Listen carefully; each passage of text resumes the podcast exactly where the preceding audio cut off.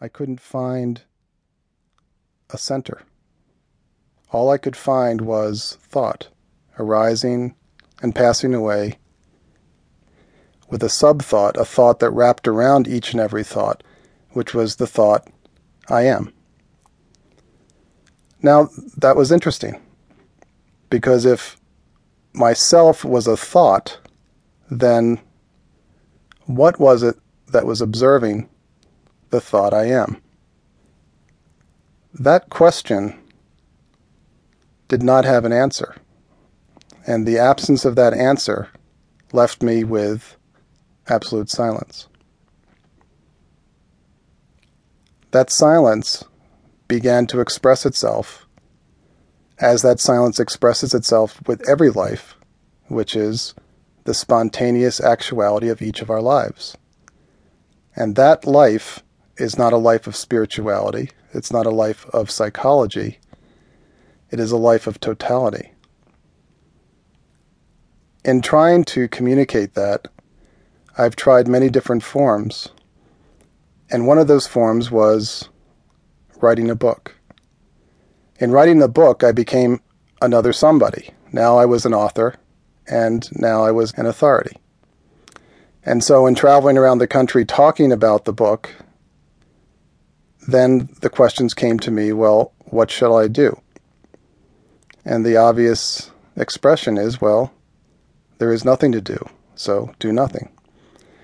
That brings about a great dissatisfaction in the listener and an agitation. That agitation actually is a very rich energy.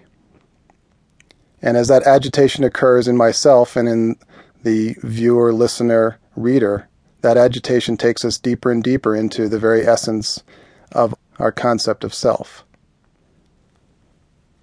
Where do we find this idea of self? Where does it come from? Are we born with it? Are we born as an infant with an idea of self? Or are we born into totality? And do we begin to define ourselves through biology, through conditioning, through learning as a self?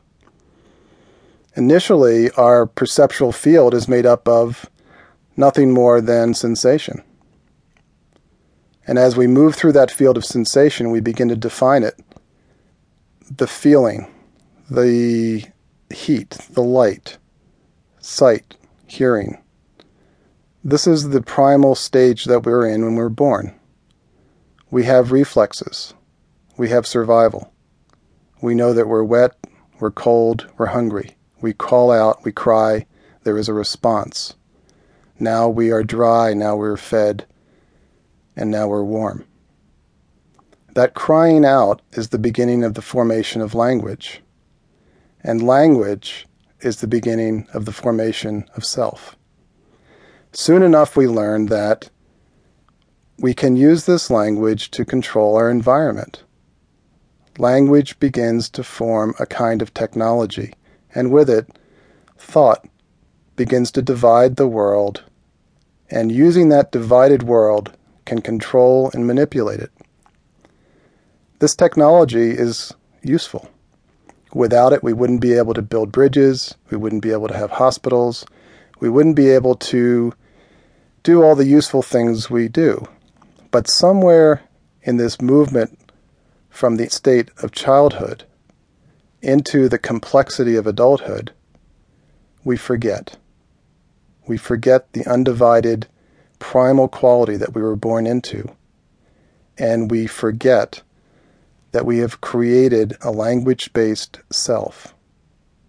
And that forgetting is a very fundamental difficulty. Because now we have a concept, the concept of selfhood, which has been forgotten in layer after layer of complex thought. And now we begin to build our life around this concept of I am. We build our relationships around it, our social contracts around it, our future around it.